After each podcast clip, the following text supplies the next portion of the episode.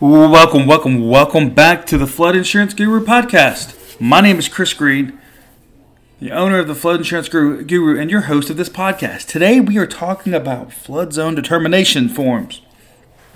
This seems to be a big problem, and today that's what we're going to discuss in the podcast.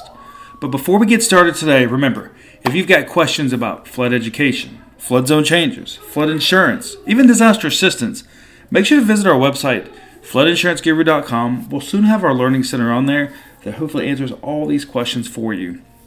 Also, if you want to check out our daily flood education videos, you can also go over to our YouTube channel where we have those going for you. So let's talk about today's topic. We're talking about flood zone determination forms. You know, this is generally a form that the lender runs when you're buying a house to make sure it's not in a special flood hazard area or it may be one that you get when you get a flood insurance quote. So today we're talking about what happens if the flood zone determination form is wrong. Can it be wrong?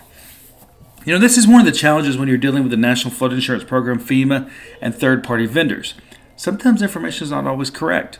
So many times there's two particular vendors out there that do these special flood zone determination forms and putting all the data in. And many times we see them come back with different data. So if it is wrong, how can you fight it? Well, generally, what you need is at least a site map that shows where the structure is located on the property, and you need an elevation certificate that shows the actual elevations of the property with the flood zone.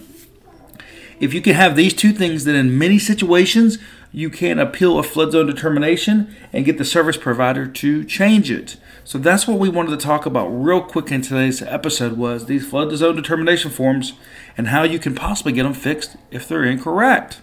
So, if you've got questions about determining what flood zone you're in, what are your risks, and how do you minimize those risks, then make sure to visit our website, floodinsuranceguru.com.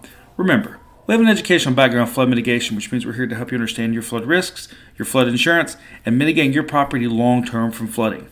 My name is Chris Green, president and owner of the Flood Insurance Guru, and I want to say thank you for tuning in to today's episode on flood zone determinations and how to fix them.